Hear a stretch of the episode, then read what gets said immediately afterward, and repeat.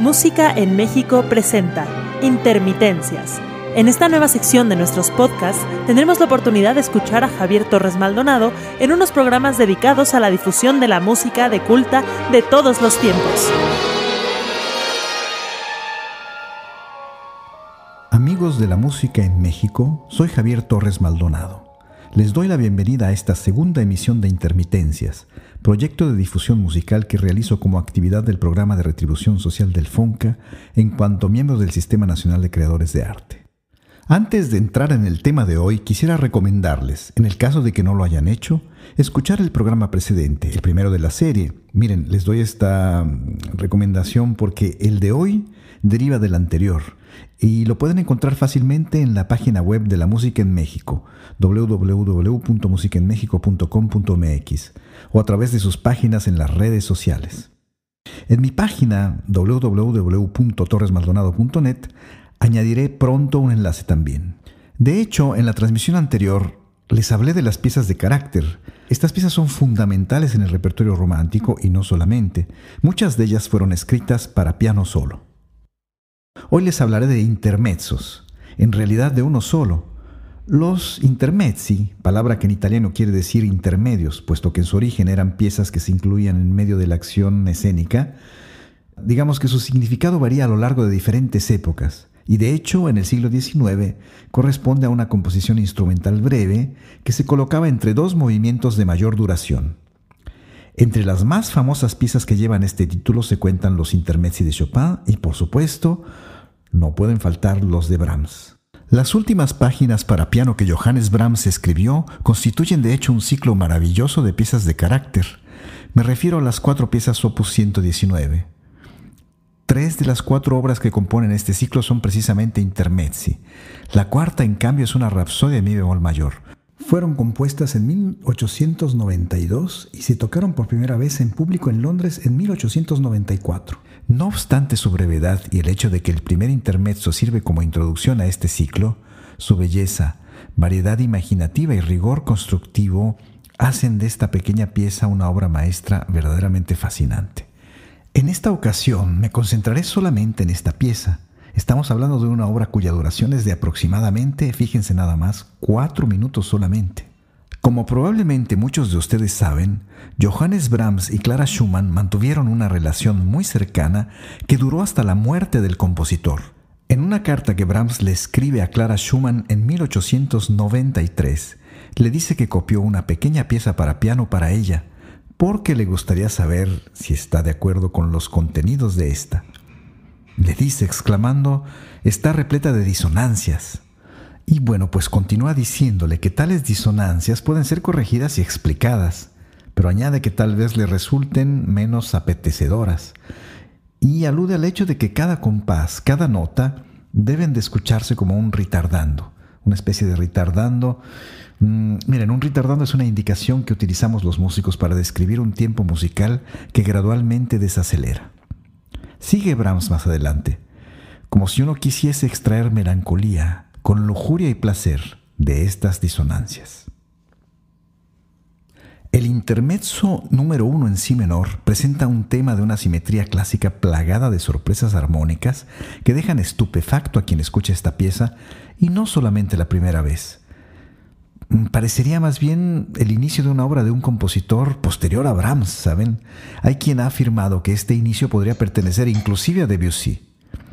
De hecho, Clara Schumann la definió una rara perla gris, por la belleza única que la caracteriza. Para ir entrando en materia y por ahora sin otros preámbulos, les invito a que escuchemos este intermezzo número uno en si menor, opus ciento diecinueve de Johannes Brahms, en la interpretación de Walter Giesekling. La grabación es de mil novecientos cincuenta y uno.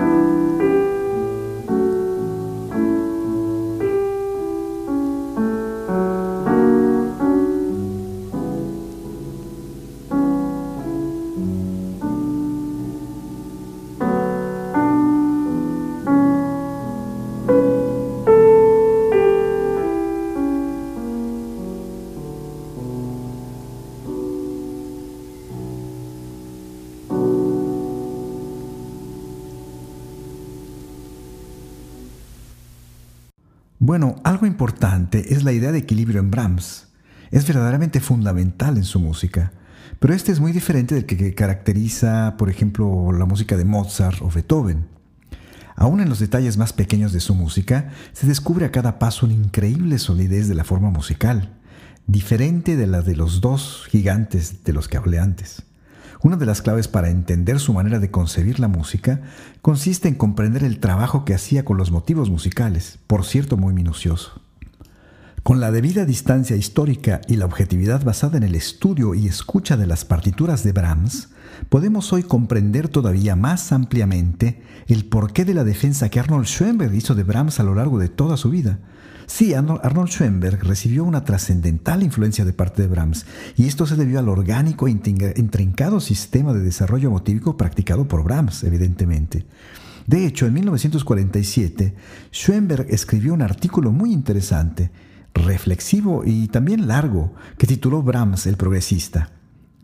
En este, Schoenberg se esmera en demostrar el vínculo entre sus ideas y las de, y las de Brahms, que considera su predecesor directo. Este interesante artículo lo pueden ustedes encontrar en el libro Estilo e Idea, que contiene escritos seleccionados de Arnold Schoenberg. Ahora, digamos que no solamente Schoenberg ha proclamado esta fascinación por Brahms, pues de hecho es difícil encontrar a un músico que no la experimente. La veneración por la naturaleza radical del Brahms tardío continúa hasta nuestros días. Por ejemplo, el pianista y musicólogo Charles Rosen elaboró este hilo conductor en un artículo titulado Brahms, el subversivo. Pero veamos más en detalle esta obra fascinante de Brahms. Como indicación de tiempo, en el primer compás aparece adagio, que en italiano quiere decir despacio. Este es el primer motivo, se los hago escuchar.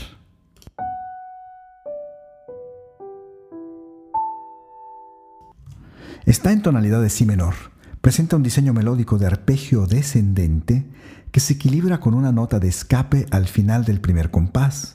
Se trata del la agudo que se escucha al final, que sirve de impulso a la caída del compás sucesivo.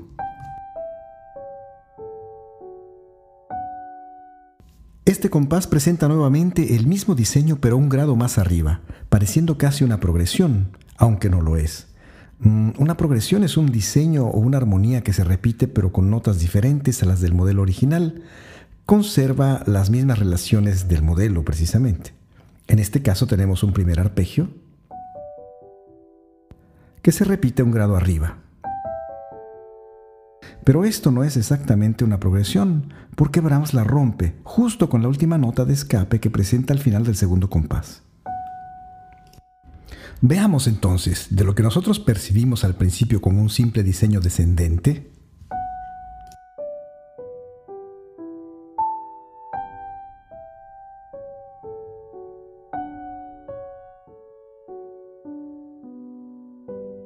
en realidad se desprende una melodía simple que alterna una nota muy larga y una muy corta, para este contexto naturalmente.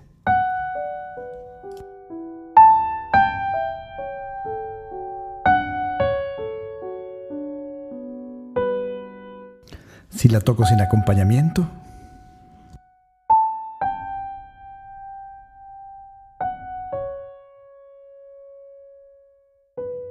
noten una contraposición que da un equilibrio fantástico a los primeros tres compases. La primera vez que se escucha el motivo, la última nota es hacia arriba,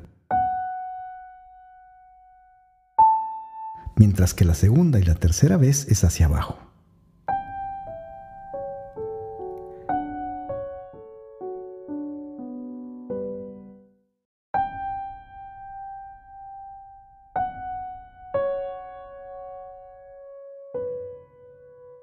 Esta melodía, más que elevarse por encima de los arpegios descendentes, se desprende de ellos.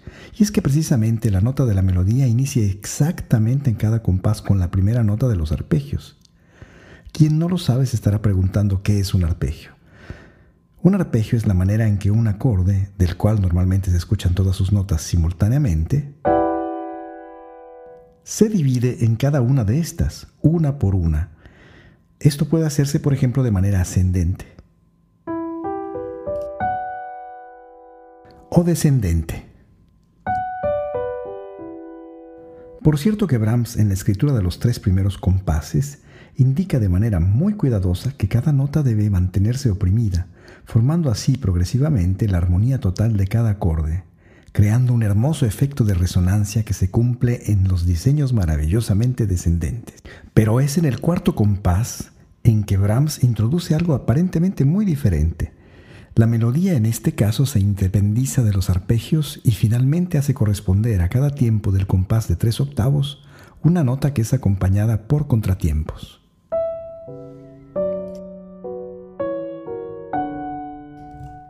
Si notan ustedes, hay un detalle sofisticado, típico de un compositor como Brahms.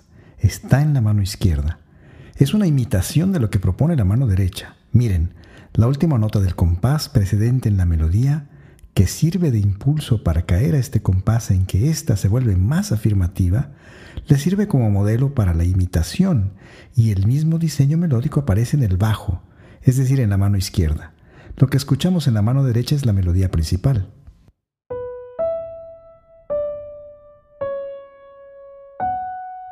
La imitación la hace la mano derecha.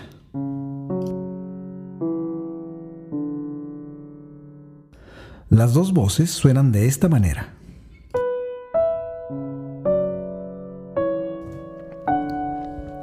Así desemboca en la segunda semifrase, que presenta en su primer compás, quinto de la partitura, de nuevo la melodía estructurada como nota larga más nota corta, pero esta vez, ya libre de los arpegios, vuela sobre una sucesión obviamente descendente de terceras que fungen como acompañamiento, mientras en el bajo se concluye la imitación, que por su acentuación preserva una relación con el motivo de la melodía que acabamos de escuchar.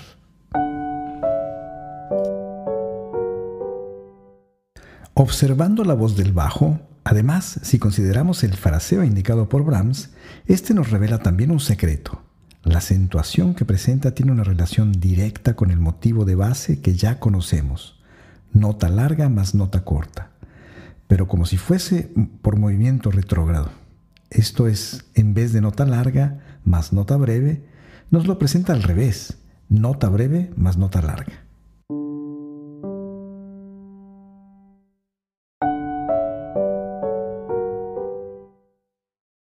En el sexto compás, Brahms vuelve a presentar exactamente igual la melodía con la nota de impulso que la antecedía y, aunque tenemos de nuevo los bicordes de acompañamiento en contratiempo y también la, la imitación en la mano izquierda similar a como se había presentado antes, estas y por consiguiente la armonía también cambian, anunciando una tonalidad más luminosa que el si menor del principio.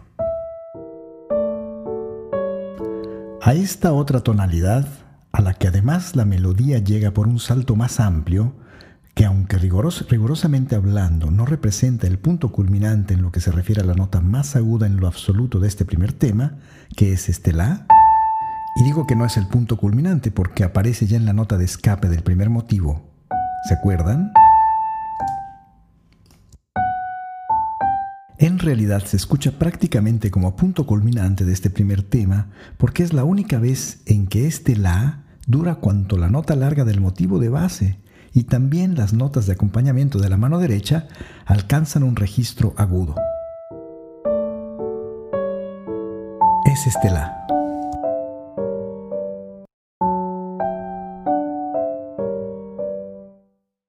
Utilizando este mismo diseño, siempre descendiendo en el registro, se concluye esta frase en la tonalidad de la dominante, alcanzada a través de diferentes apoyaturas muy refinadas.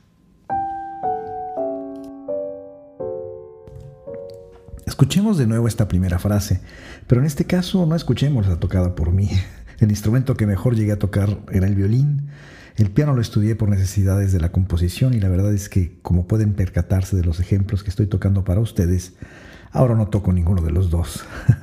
Así que me, eh, creo que lo mejor es que les proponga esta versión de Sviatoslav Richter, cuya velocidad del adagio evidentemente toma en cuenta lo que comentábamos al principio eh, de lo que Brahms había escrito a Clara Schumann. La grabación es en vivo en un concierto que ofreció Sviatoslav Richter en Kiev, en mil novecientos sesenta y cinco.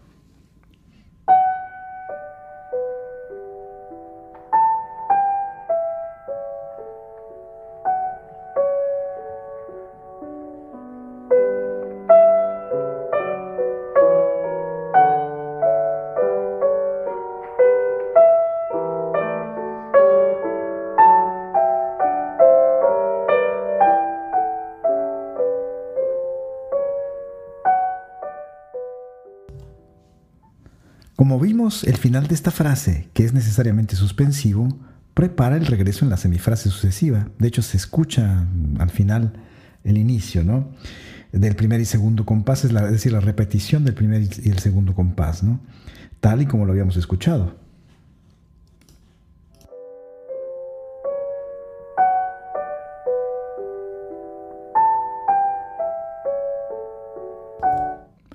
Pero después, en lo que correspondería al tercer compás del inicio, escuchamos aquí algo diferente, una alteración que es propia de la tonalidad principal y que ya no nos lleva hacia el re mayor, que es la tonalidad a la que me referí como luminosa antes, ¿no?, a la que la melodía llegaba a ese la por salto. ¿Recuerdan?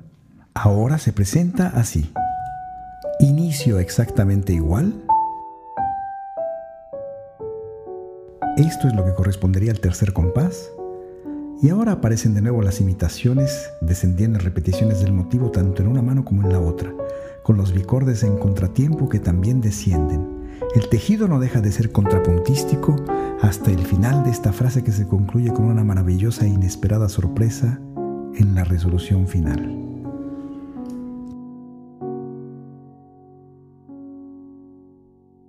Así, la primera parte termina en la tonalidad de la dominante, y todo esto sucede increíblemente dentro de un tema cuya estructura hiperclásica es de dieciséis compases, divisibles en dos frases de ocho compases cada una, es decir, de una simetría perfecta. Muy clásica, por cierto. Llamaremos entonces a esta primera parte la parte A. Ahora veremos lo que sucede en la sección B.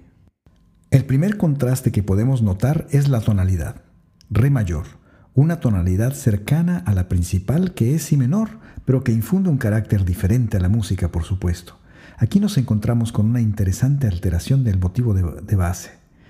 Um, mientras al inicio era nota larga más nota corta, ahora no solamente se presenta invertido y con la nota larga más breve, sino que además es acéfalo. ¿Qué quiere decir esto?, se preguntarán ustedes. Bueno, el compás es la unidad de medida que sirve para dividir el tiempo en la música. Existen compases de cuatro tiempos, de tres, de dos tiempos, de cinco, etcétera. Bueno, pues esta pieza está escrita en un compás de tres octavos, es decir, de tres tiempos, al que se puede llamar por consiguiente ternario. Al primer tiempo de un compás se le considera tiempo fuerte o tiempo pesado. En el caso de este compás tenemos un tiempo fuerte y dos débiles. De hecho, el tercero es aún más débil que el segundo. Como vimos, el motivo fundamental de esta obra inicia sobre el tiempo fuerte del compás, mientras que la nota corta se escucha a la mitad del tercer tiempo. Es decir, que se encuentra en la parte más débil del compás, y el compositor la utiliza a menudo para conectar el motivo musical con el tiempo fuerte del compás sucesivo. uno, dos, tres, uno, dos, tres, uno, dos, tres. Pues bien, en esta segunda parte el motivo está desplazado después del primer tiempo. Se le llama de hecho acéfalo, que quiere decir sin cabeza, porque se escucha después del primer tiempo, que está dado por la nota más grave, y así en realidad se apoya sobre el segundo, y después Brahms lo repite varias veces apoyando sobre el tiempo sucesivo la nota más larga.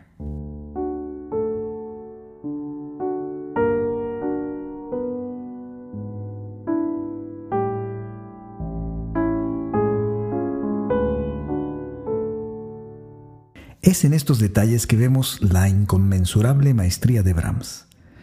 Desgraciadamente no me va a dar tiempo de ilustrar todos los increíbles detalles que caracterizan esta partitura. Tendré que ir a vuelo de pájaro. Escuchemos la primera semifrase de cuatro compases de esta parte, construida con la elaboración de la que hablamos, que se combina con maravillosas apoyaturas cromáticas que crean armonías de verdad increíbles. De nuevo, veamos cómo la interpreta Richter.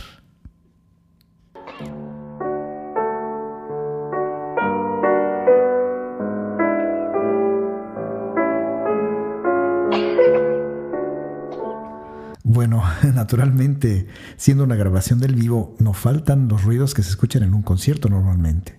Pero veamos, para la segunda parte de esta frase, Brahms nos reserva una sorpresa en la elaboración rítmica que es típica de su estilo.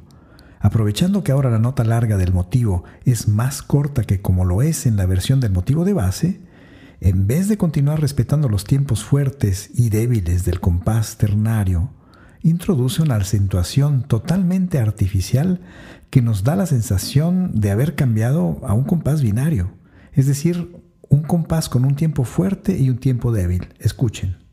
Uno, dos, uno, dos, uno, dos, uno, dos, uno, dos. A esta división artificial del compás se le llama hemiola, y a esta acentuación escuchamos que se suma una progresión armónica. Ya vimos que la progresión armónica es un procedimiento que en este caso genera un movimiento direccional ascendente que rompe la regularidad de la frase y conduce a un salto. Un salto porque toca el registro más agudo con este salto, y esto hace que se abra completamente, de hecho, el registro del instrumento. De allí, eh, Brahms desciende contraponiendo una melodía por grados conjuntos a arpegios en la mano derecha, y sí, mientras la izquierda desciende, contrapuntísticamente la mano derecha asciende hasta cerrarse. De hecho, ambas manos se cierran en cromatismos cuyas sorpresas armónicas al final de la semifrase son de verdad inauditas. Pero escuchemos cómo lo hace Richter esto.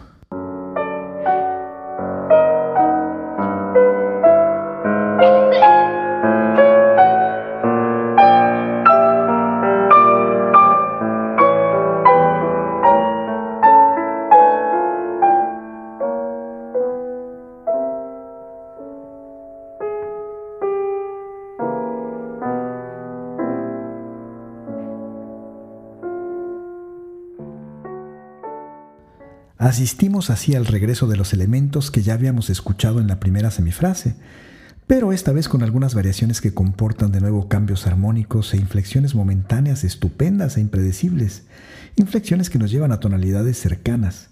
Las apoyaturas y notas de paso abundan, abundan y crean disonancias particulares.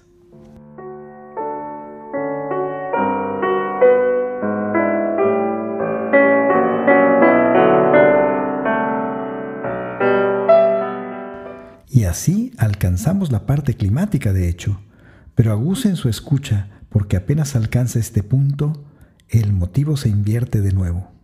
Ahora es de nuevo nota larga, aunque no muy larga, más nota corta. Y además de la apertura de registro, tanto grave como agudo, apenas vuelve a aparecer la progresión, sucede algo único en la pieza. Las figuras rítmicas de la mano izquierda aceleran su acompañamiento. Pasan de dividir el tiempo en máximo dos unidades a tres con un movimiento ascendente.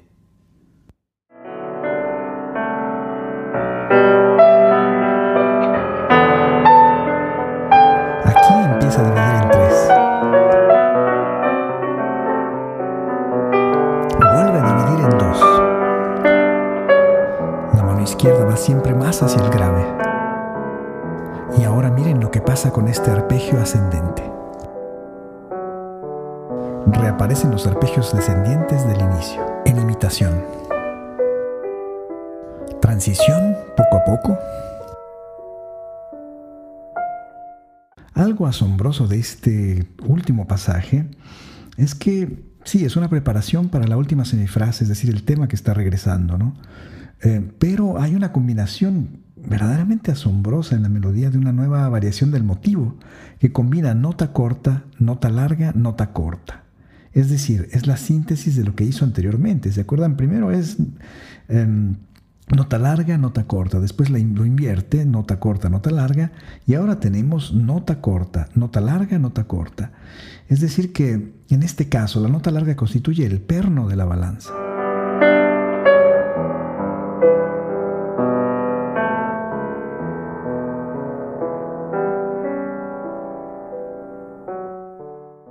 Bueno, y esas imitaciones que escuchamos antes, eh, cuando regresa el tema, imitándose en las dos manos, de hecho, es que aparece como de la nada, como un fantasma del que presentíamos la presencia.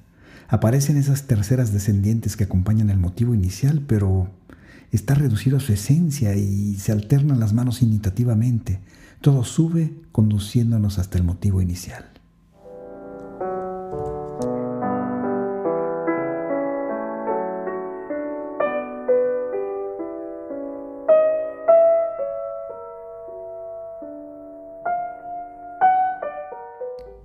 Y así nos encontramos de nuevo con el motivo nota larga, nota corta. De hecho, es el tema inicial el que Brahms nos presenta, pero con una variación en la que introduce tres notas por cada tiempo. Es decir, habíamos escuchado tres notas antes, pero aquí la figura es diferente porque constituye una variación del motivo inicial, es decir, de las terceras que descienden, ¿no? Eh, solo que en vez de dos, escuchar dos notas por cada tiempo, ahora escuchamos tres en, en una parte de la semifrase. En la segunda parte, en la otra semifrase, en la segunda semifrase, la reconocerá muy fácilmente porque se presenta exactamente igual a como la habíamos escuchado. Una vez presentada, regresa a la semifrase correspondiente, es decir, de nuevo la repetición de la primera frase en tresillos, desde luego variada, porque lo presen- la presenta con armonías modulantes en la región de la subdominante, es decir, una tonalidad muy cercana a la principal. Escuchemos.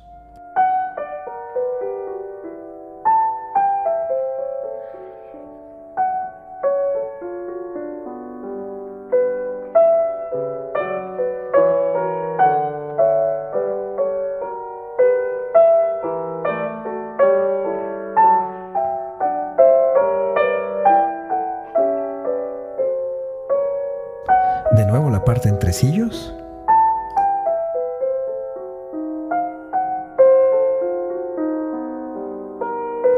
Y ahora progresiones descendentes que caen, se vuelven hacia el registro grave.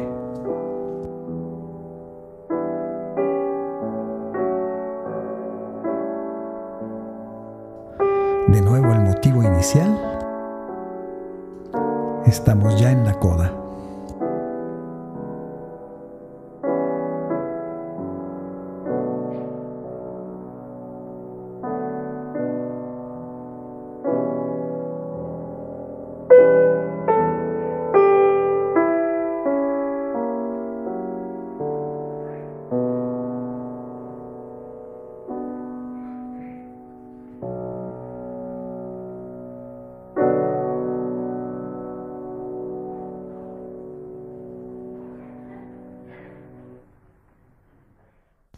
Bien, pues nos hemos pasado un poquito de la duración del programa, pero valía mucho la pena hablarles de todos estos detalles. Se despide de ustedes Javier Torres Maldonado, invitándolos a seguirnos en los próximos programas de Intermitencias. Gracias por su atención.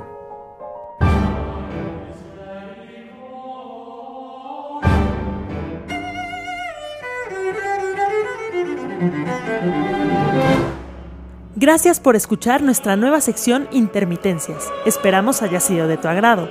No olvides seguirnos en nuestras redes sociales de Música en México para enterarte de todo lo que tenemos preparado para ti.